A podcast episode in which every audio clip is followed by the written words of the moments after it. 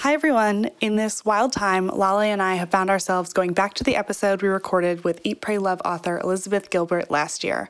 Our conversation was filled with a little grief, a lot of joy, and plenty of travel wisdom, all of which we need right now to tide us over until we can travel freely again.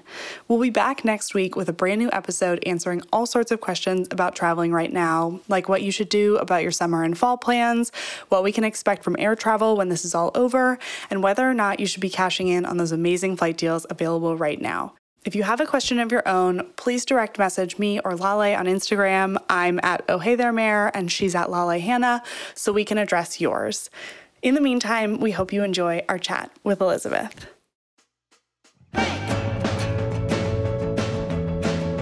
Everyone, and welcome to Women Who Travel, a podcast from Condé Nast Traveler. I'm Meredith Carey, and with me, as always, is my co host, Lale Arikoglu. Hi. This week, we are absolutely thrilled to be joined by a woman who really needs no introduction author and traveler extraordinaire, Elizabeth Gilbert. Hi. Oh my God, were you really going to do no introduction? Because usually people say that and then they do an introduction anyway, but you actually upheld that. That's I mean, amazing. I feel like people who are listening to this podcast who have read Eat, Pray, Love, or Big Magic, or any of the multitude of other books that you've written, probably guessed uh, that you were the Liz Gilbert I- of I- Elizabeth Gilbert. I love it. Yeah, I just want to applaud you because I've heard that a million times, not from me, but just in many times sitting in an audience where they've said, this person needs no introduction, and then follows a five minute introduction. Um, so, uh, like, great, let's just go. Let's do this. well, thanks for calling in, first of all. Yeah. But I would love to talk to you about one of those books, kind of, sort of. I feel like Eat, Pray, Love was a very specific era of your life, and it's been time now uh, since it came out and since you took the trip that inspired it. Um, so I'm curious how your relationship with travel has changed over the years since that very iconic moment that most people know of your travel. Well, I think my relationship to travel has always been pretty much the same, which is just a kind of ferocious eagerness and a pit of my stomach driven desire to be in all the places at the same time. Um, so, so that really hasn't changed. One thing that I will say that I thought was interesting is that um, the 10 year anniversary of Eat, Pray, Love was very recently, and I was asked to write a foreword for it for a new edition. And I hadn't read the book since I had written the last page of it. And to sit down 10 years later and read it was really interesting to me. But the thing that I was most fascinated by and surprised by was how much of that book I spend apologizing for what I'm doing in the pages of that book and saying, things to the reader like um, i know it's really super flaky of me to be blowing off my entire life and to have done this or i'm embarrassed to be a 34 year old woman who really should be at home in a house with a husband and kids and instead here i am gallivanting around southern italy. And there's all these places in the book where there's a, a, this tremendous self-consciousness that i was aware of and I kept saying to my younger self, "What in the world are you apologizing for?" And and the line of the book that really broke my heart was in the Italy section where I said to the reader, "I know, I get it. I know that eventually I'm going to have to settle down and have a normal life and be a respectable, responsible adult woman, and I promise that I will do that." But not yet. Let me just have this one year. And when I read that, it really broke my heart because I thought, I thought I was being so bold to take a year and do that. But as I read it now, as somebody who's almost 50, my thought is, why did you stop? And why did you think you had to stop? And why did you think that you owed anybody a respectable life? That's insane. Um, so I guess that's changed, is that I don't apologize for my travels anymore. A lesson that we should all learn in life, I feel. Yeah, no kidding. um, and so, you know, you mentioned that you're nearing 50 now. When you're traveling, have your priorities changed compared to that trip back then? I don't think so. I think my priorities are still the same, which is to try to have as rich and intimate an experience as I can possibly have while not going to any museums. um, that hasn't changed. I'm such a oh god, I'm such a cultureless dolt. You know, I I I I can't bear it. I can't bear to spend time while I'm in a new city walking around inside a museum or really inside at all. I think my, my priorities are still the sense that the best way for me to experience a new place is on foot until your feet fall off. You know, you just you just walk and walk and walk until you cannot walk anymore. And that and that's how you learn a city and that's how you meet people. I'm curious what, when you get off the plane in a new place, what is your uh, go to first thing when you touch down? I take a nap, and I know that there are that's breaking every rule of um, of jet lag advice. I break all the rules of jet lag advice. I do eat and drink on the plane because I think it's really fun to have to get a little wasted on a plane with the wine, and um and and so I usually arrive like I, I break. I don't do any of it right. Like I, I arrive dehydrated and really tired, and then I instantly go to sleep. And um and I've just I've tried it the right way, the way that you're supposed to do things, um, where you force yourself to stay awake and try to create a new schedule. But I can't seem to do that. I think it, there's absolutely nothing wrong with taking a bath and taking a nap and like waking up, even if you're waking up at eight o'clock at night to, to begin your adventures. Then eventually, my my realization with jet lag is that your body will eventually sort it out. You don't have to do anything particularly fancy. Just just like suffer through it, and eventually you'll you'll adjust. Um, here at Traveller, we talk a lot about the rise in solo travel among women. Um, Yay! and women are traveling more and more alone and feeling more and more emboldened to do so. And I was wondering, what do you think has led to that, and how much of a role you think that you and your book and the movie that was born out of it has played in it, and just allowing other women to see other women do that same thing?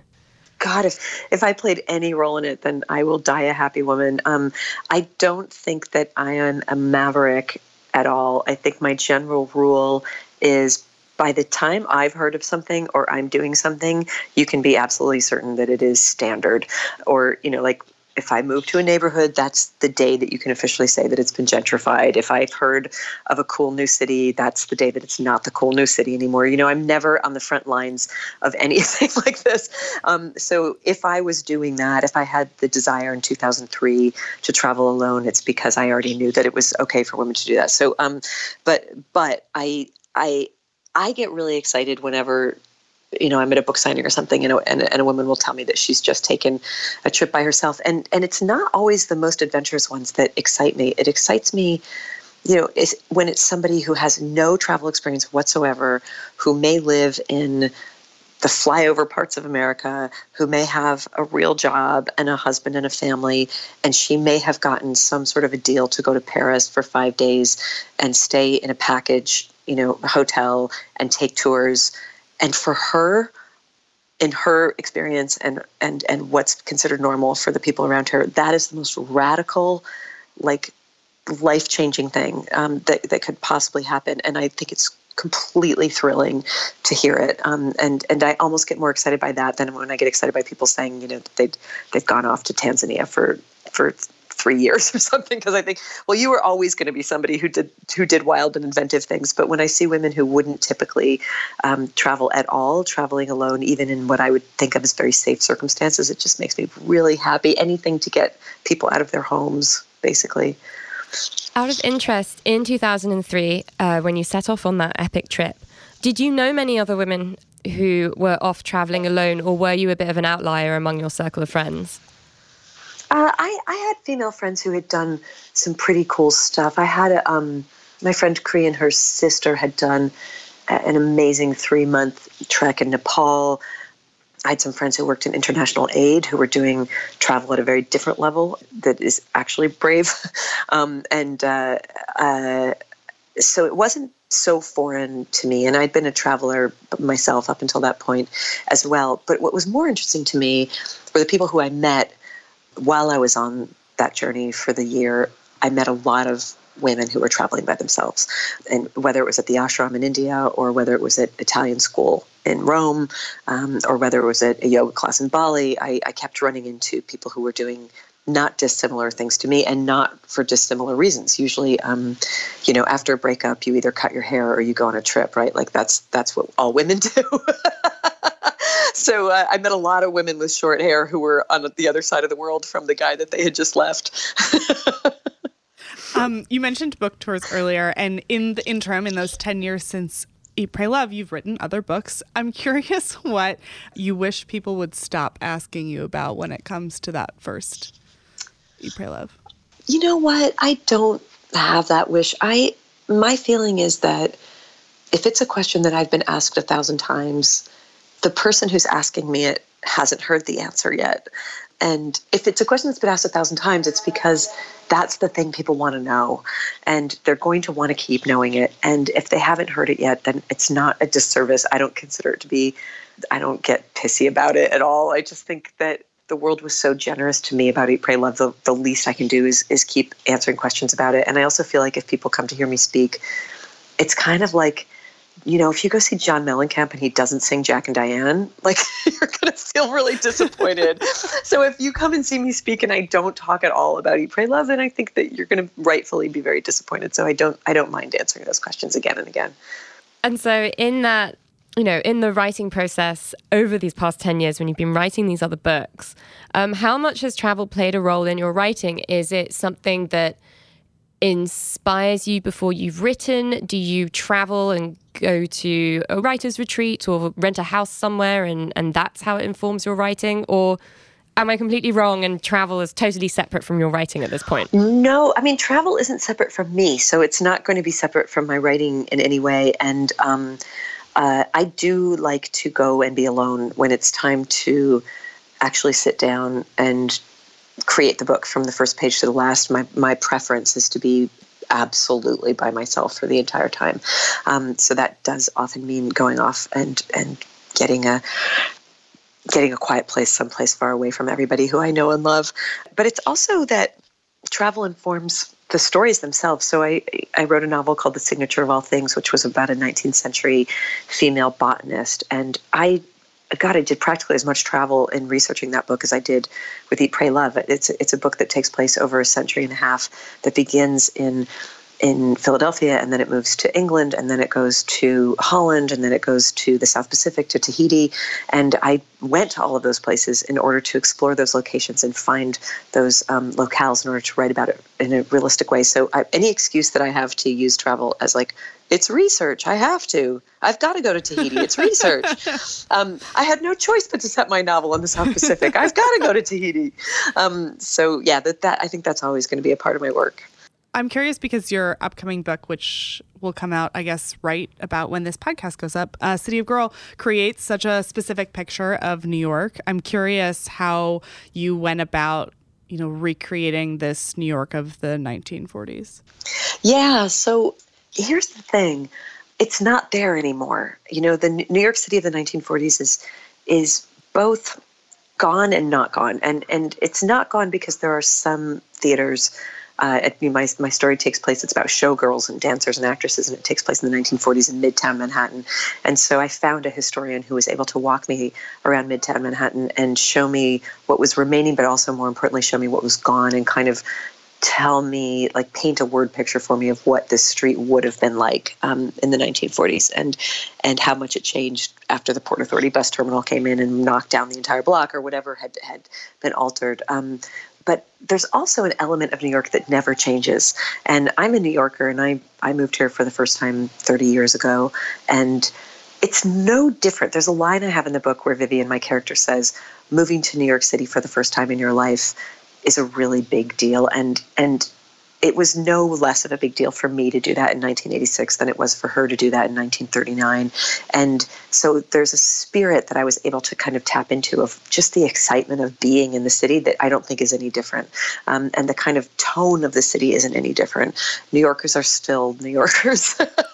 Um, uh, but it, but the rest of it i had to do just by doing a lot of historical research sitting in sitting in libraries and reading a lot of first person accounts of people visiting New York in the 1940s to get it right. After setting books in the South Pacific and um, traveling for all that research, kind of what led you to decide to set your latest book in New York, a place that you, even if you didn't know that period, a place that you do know so well?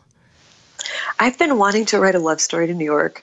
I mean, I think every writer who lives in New York eventually wants to write the great New York novel. Um, I, I, think I would rather write the great New York novel than the great American novel because I identify so strongly as a New Yorker, and New York is gave me my entire life. You know, I grew up on a small family Christmas tree farm in New England and couldn't get out of that small town soon enough and just felt so cramped by it and and nothing nothing has ever welcomed me the way I feel like New York welcomed me. I, I, know that it has a reputation for being tough and hard, but I always call New York the great mother because I feel like it, it really gave me everything and everyone that I needed in my life in order to become myself as an adult. And so the story that I tell in City of Girls is about a young woman who has exactly that same experience and, and who comes to New York in order to come into being and to learn the lessons that she needs to learn and find the community that she needs to learn. So so it's um it was definitely it's definitely a Valentine. Um, and and I feel like it was long overdue. New York has given me so much; it's about time I gave it a novel in return. in New York in 2019, is there anywhere that you would send a first timer? God, yeah, I would. I would tell them to walk along the rivers. Um, you know, when I first came to New York in 1986, I remember trying to do that and you couldn't because it was so first of all so dangerous. Like i remember walking down christopher street and trying to get all the way to the hudson and and walking through you know like you know, it was like transvestite prostitutes and the meat market that was actually a meat market, and um, the highway where there were there was no safe place to cross, and piers that were literally falling into the river. And there was no sense at that time that New York City. You can forget when you live in New York that it's a waterfront city, that it's a it's a harbor city. The reason that it became so wealthy and so powerful was originally because of these great deep harbors that lead to the ocean. And you can live here for years and not remember that there's water here because you spend so much of your time kind of in the center of the city. So I would I would tell them I mean, kind of, there's nothing better than the Staten Island Ferry. To take the Staten Island Ferry in the afternoon and come back into the city as the sun is setting and to really get a sense of this great harbor at the south point of the city and the skyline and both of the rivers feeding it and the ocean behind you. It's that would be my my number one thing. So I have been in New York quite a few years now, and I love it very, very deeply. In the way that you, you know, you love someone you're in a long term relationship with, and I do. You, do you also hate it for the same reasons exactly, that, you, like, that you hate someone much, you're in a long term relationship? She's trying to figure out how to how, how to delicately put that it also yeah. is terrible. Like that every moment that I'm like I love you, I want to curl up in a ball and cry. Um, and um, you know, and I so identify with that feeling of being in your very early twenties and moving to New York and that sheer excitement that is unparalleled. What do you do in New York to remind yourself of that feeling? Well, first of all, walk in a neighborhood that you're not familiar with because New Yorkers can become really provincial. Um, and, you know, once you've got your dry cleaner and your deli and your little hardware store and your cobbler and like your gym or whatever your thing is, like your world can get just as small in New York City as it can in whatever podunk place you came from originally that you left in order to come to New York and have an exciting life. And you have to be very careful not to let that happen. And I think the best way to, to make that not happen is to explore new neighborhoods on foot. I had a, um, I remember when I was working at a bar back in the 90s, um, my boss and the manager of the bar created this amazing thing where they they were bored one night because there were no customers and they sat down and they wrote down on one set of slips of paper all the cross streets of New York and on other sets of slips of paper all the avenues and then they put them in two different jars and whenever they wanted to go out to eat they would reach in and they would pull out one cross street and one avenue and they would go to there in a taxi and find a restaurant and eat. And um and it was just a way of making sure that you don't get in the same rut where you're just ordering the same thai food every night from the same place which i'm very guilty of doing. And then they would end up in like wow, we never knew that there was a restaurant on 38th and 2nd, you know, that was really good. Who knew? So I think like pushing yourself to get outside of your own neighborhood, not necessarily to me, it's not necessarily about New York has never been about going to see all the great art or the great performances. Or, I mean, it's been so wasted on me in that regard. I think I've been to Carnegie Hall once and I've been to Lincoln Center like maybe three times in the 30 years that I've lived here. And I never go see plays on Broadway. I don't do any of the stuff that I feel like tourists do when they come to New York. But, but what I do is I walk my ass off. And, um, and I, and that's what makes me feel the same excitement that I felt when I first came to New York in my novel, that's what my character and her, the love of her life, do is they spend their life walking around New York City, and that's how they fall in love. Uh, is there anywhere that you go to escape when you're like, oh my gosh, I need to take a break and be reminded also that I don't want to live anywhere else? Um, I live so far from Central Park, and it took me years to actually figure out how great Central Park was because I always lived in the East Village or the Village, and it just seemed like a whole other city. That's the thing about New York too is that other neighborhoods just seem like other cities completely. But I only recently discovered the magic, like the true magic of Central Park. And so sometimes I can get myself motivated to get up there and just go walking through the ramble, and it feels like you're in the country, and it's so great. The first time I got lost in the ramble, I was like, I didn't know we had a forest. yeah, no kidding. I With coyotes. They have, coy- they have coyotes. they have coyotes and hawks and like wildlife. It's it's it's wild. I once saw a rat in Central Park, and I was like, "That's weird. I've never seen one like in the wild.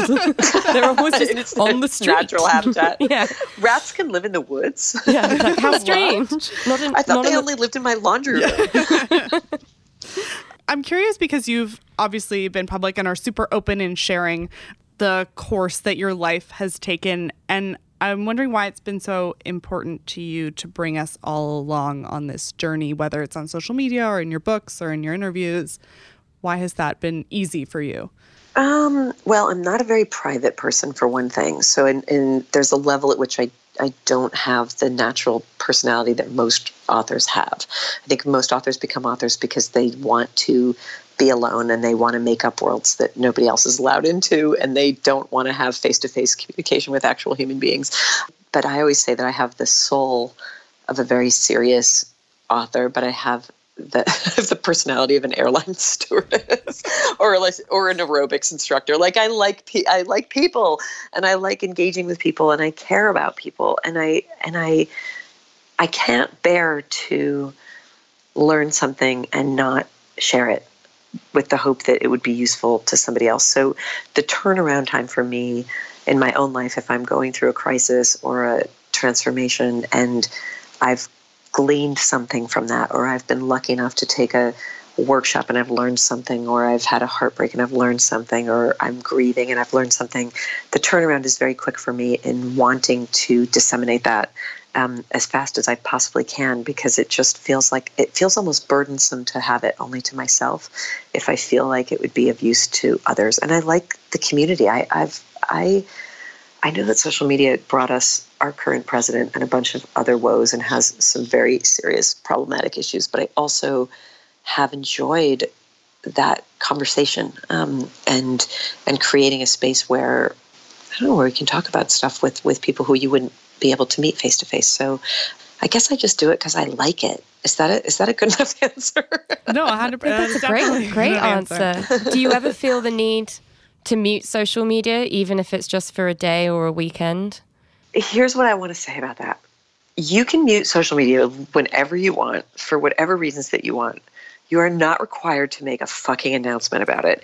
This is something that really irritates me is when people decide that it is incredibly important that they tell everybody that they're not going to be on social media for whatever moral or ethical or like I'm I'm on a cleanse showing off thing reason that they feel that it's important. I feel like it's in a weird way and tends to be that they're leaving because they're like i'm tired of the narcissism but i feel like if you're leaving and you have to make an announcement that you're leaving that's kind of also narcissism so just take your time like whatever if you need a weekend off take a weekend off but you're not you're not like the joint chief of staff. We don't need to know where you are all the time. So if it's really fine for you to just go and not tell us that you're going. So so I often leave social media sometimes because I don't feel like I have anything. I, I only go on when I feel like I have something to say or when I'm bored or when I have a pretty picture to, to post. And so I, it's not, I don't have any kind of regular schedule with it. So I will often not post something for a long period of time. Um, but I try not to drag anybody into my drama about being on or off social media. And my prayer is that you will all do the same. I don't think anyone would notice if I went on social media. won't notice if I'm off either. Like it's they they really won't. They only notice you when you put something there. They don't notice you when you're gone.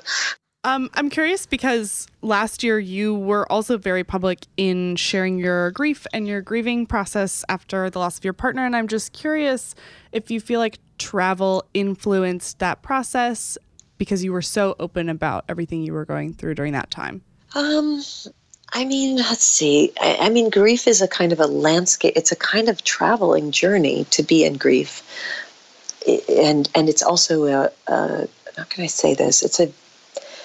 I feel like it's the greatest creative challenge of my life, and those two things, traveling and creativity, are obviously very important to me, and I've written a lot about them, and I share a lot about them.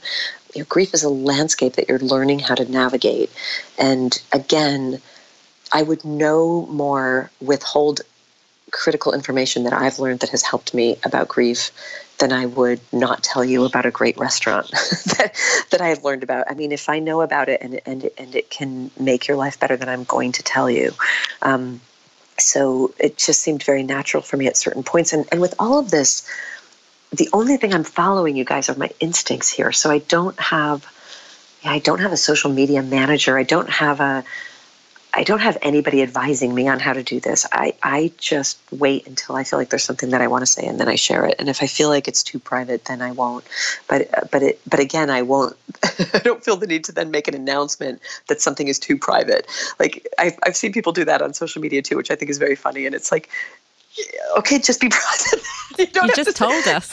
just you just yeah, like you don't have no one's you don't have to say anything. If you want to you don't have to go on social media to say I'm not saying anything about this. Just don't say anything about it until you're ready to say something about it and then say something about it. I think we make it all a lot more complicated than it needs to be. and so in this past year, have you traveled much and has travel sort of played a role in your healing process, which is obviously very ongoing? Yeah, it, both the answer to both of those questions is yes, and um, and this is what it, this is a very almost radical thing to say, and I'm I'm I'm saying it. I've said it before, but I'm going to say it again in case anybody is listening to this who is suffering from grief and extreme loss, uh, particularly if they feel as though they've lost the most important person in their life, who which is what I had lost. I think that we are here to be called upon to be very brave and very bold in the way that we think about our lives.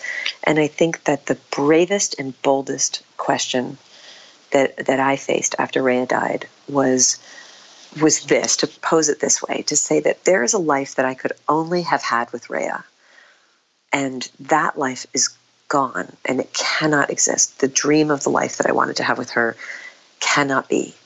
And I have no control over that whatsoever but there's also a life that I could only have had without her. And there are things that I would never have done in this world if she was still here because she wouldn't have been interested in them or it wouldn't have been. And I say this not only for anybody who's lost a partner or a loved one to death, but also to the inevitable breakups of of life and the and the lost relationships. There was a life that you can only have with that person, and that has to be grieved. But there's also a life you can only have without them. And the really bold question is, what can I do now that I never could have done had this person been in my life? Whether it was a boyfriend or a girlfriend or a mother or a father or a child even. What can I do now that that I couldn't have done? And am I brave enough and bold enough to embrace that and to say that this isn't the life that that I had asked for or wanted, but the life that I've gotten has some incredible possibilities in it as well, and I'm going to take them. So the way that I translated that into real life is that I'm turning 50 this year, and you know, I, my partner was gone, and I was like, what can I do that I couldn't have done? If she was here.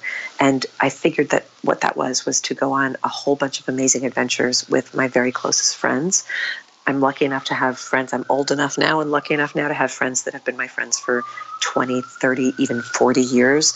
And so with each one of them, my favorite people in my life, I planned a trip this year.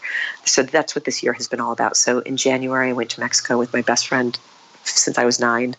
And that was just all about having as many margaritas as you can humanly have on a beach. Um, and in February, I went to Hawaii with somebody who's been a friend of mine for 15 years, who lives on the other side of the country, who I love and never get to see.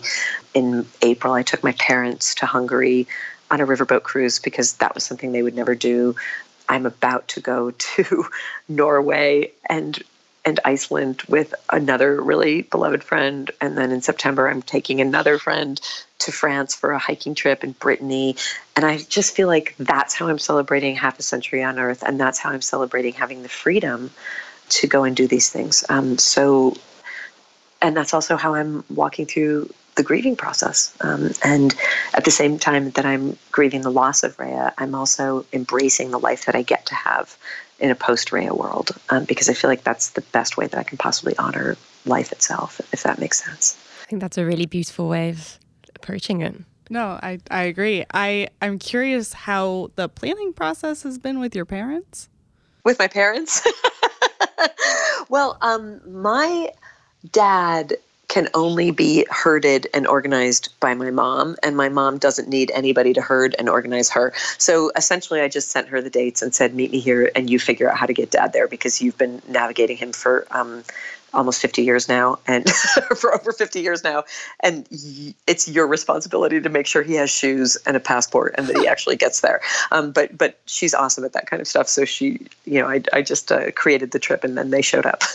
Have you traveled much with your parents in the past i have but not jointly because i absolutely love my parents but i love them even more separately than I do together because the dance that they do as a couple makes me want to pull my hair out sometimes. so, um, a couple years ago, I had a circumstance where um, a number of my friends had their parents die that year.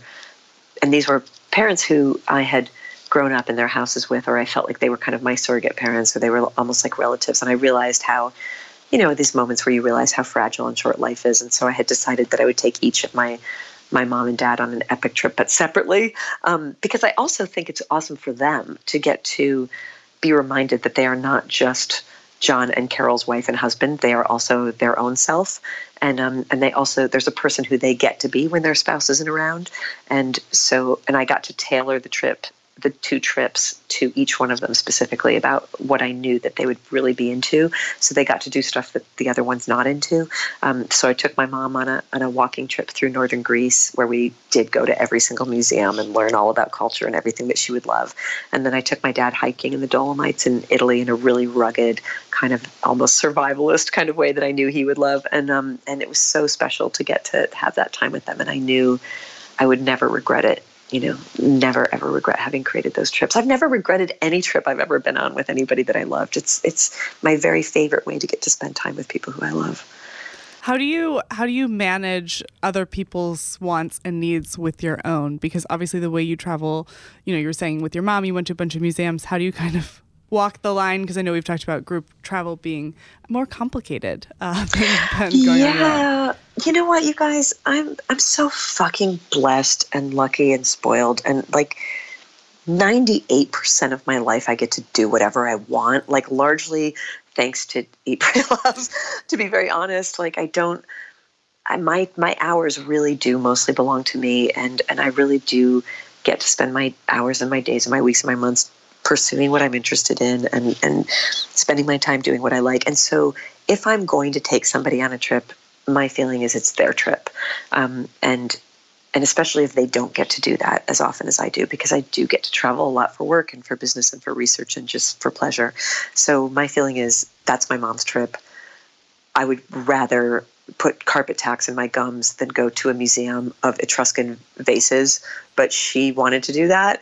And I love her and I never get to spend time with her. And the rest of my life, I never have to do that. So my job during that day was to hold her purse on one arm and hold her coat over the other arm and stand two feet behind her and watch as she walked through this museum and literally read every single word on every single placard in every single exhibit. And I knew she was so happy because she always wants to do that and no one will do it with her. And I can go back to my life where I don't have to do that very soon. So it just felt like if you're going to make a gift of giving someone a trip, make sure that it's it's for them truly because that in a weird way then makes your heart better, even though you're doing stuff that you don't want to do. it makes your heart grow just to see somebody so happily getting to do something that they would never ever get to do normally. You know, you're famous for being a writer, but you're sort of equally famous for being a traveler. Um, do you think when you go on these trips with your friends or um, even, uh, you know, friends of friends, is there an expectation placed on you for how you plan a trip? Do people expect you to plan the whole trip? They shouldn't because I'm really shitty trip planner. um, I mean, I'll buy you your plane ticket. I mean, normally the way that I like to do it is I'll say, like my trip that I'm doing in France, um, this 10 day walking trip in France I'm doing with my friend Cree. She's her dad actually wrote a book called France on Foot. That's a great book about how to walk the GR, which is this network of medieval paths that connect all the villages in France to all the other villages in France. And, you know, I look at it and my eyes just start to do that Apple rainbow wheel, like laptop warning thing because I, I can't imagine planning that, but she's really good at it. So, you know, the deal is i am going to get our tickets. you know, I'll get us to Paris and then you're in charge of it from there on and I'll go wherever you want to go. Um, and I think everybody is a lot happier if they plan it than if I do. Feels like a good balance to achieve. Yeah. So, one of the questions that we ask a lot of the women who come on here is what other remarkable women, either in your life or who you don't know that you just are obsessed with, should we know about? Oh, wow. What a great question. Um, well, I'm going to give you a couple writers. How about that? I think that a book that, that came out this year that I absolutely loved is called Lost and Wanted, and it's a novel by Nell Freudenberger, and it's really, really good. It's a novel about female friendship and about death. The story is of a, a physicist who's uh, a dear friend of hers, a, a longtime friend who she'd actually had kind of a falling out with, has died. And she feels this very strange, almost supernatural connection to her after her death, and she's trying to figure out what that is. It's a really, really beautiful book that's about it's about physics and it's about loss, but it's also about a very real, I think, depiction of female friendship. So that would be a novel if you're traveling and you want to have a really good, juicy, intelligent, female-centered book. I would recommend that one. And um, and the other book that I would recommend is a nonfiction book that's coming out very soon. Um, that is called Three Women, and it's by um, a reporter named Lisa Taddeo, and she spent ten years following these three women who were all having affairs, and following their path of sexual desire, obsession, passion, the risks that they were willing to take for these love stories, the catastrophic sometimes consequences of it. It's an incredibly rich, complicated. I've never read anything quite like it. Um, piece of reporting about female sexual desire, and I think it's really brilliant. And I think everyone will be talking about it soon. So um, those are the two women who I would love to have you know about. Amazing. Well, we'll be sure to link uh, either order or pre order for those books in the show notes. Liz, where can people keep up with you on the internet? Um, I am on Instagram. I have the most ridiculous internet handles because it took me so long to get on social media that like anything that was resembling my name was long gone. but um, I am Elizabeth underscore Gilbert underscore writer on Instagram. That's where I spend most of my time on social media. I used to be on Facebook um, a lot, but but I've found, like I think a lot of people have found, like gravitating toward Instagram is more satisfying. I'm on Facebook very rarely now at Gilbert Liz, and I cannot even remember where I am on Twitter. It's been so long. I feel like I Twitter has just. Uh, somebody asked me the other day, "Do you go on Twitter?" And I said no for the same reason that I don't drink bleach.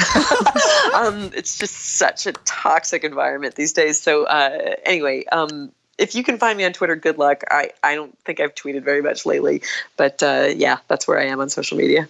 When I go on Twitter, it feels like I've opened the door into a burning building and then I quickly shut it again. And I'm like, exactly, exactly. Step away from the burning vehicle. Do not go near it. Amazing. Well, you will be able to find a link to Liz's latest book called City of Girls in the show notes, along with a really amazing travel story that you wrote about Indonesia for Traveler a few years back in the show notes. Uh, you can find me at Oh Hey There Mayor. You can find me at Lale Hannah. And we'll talk to you next week.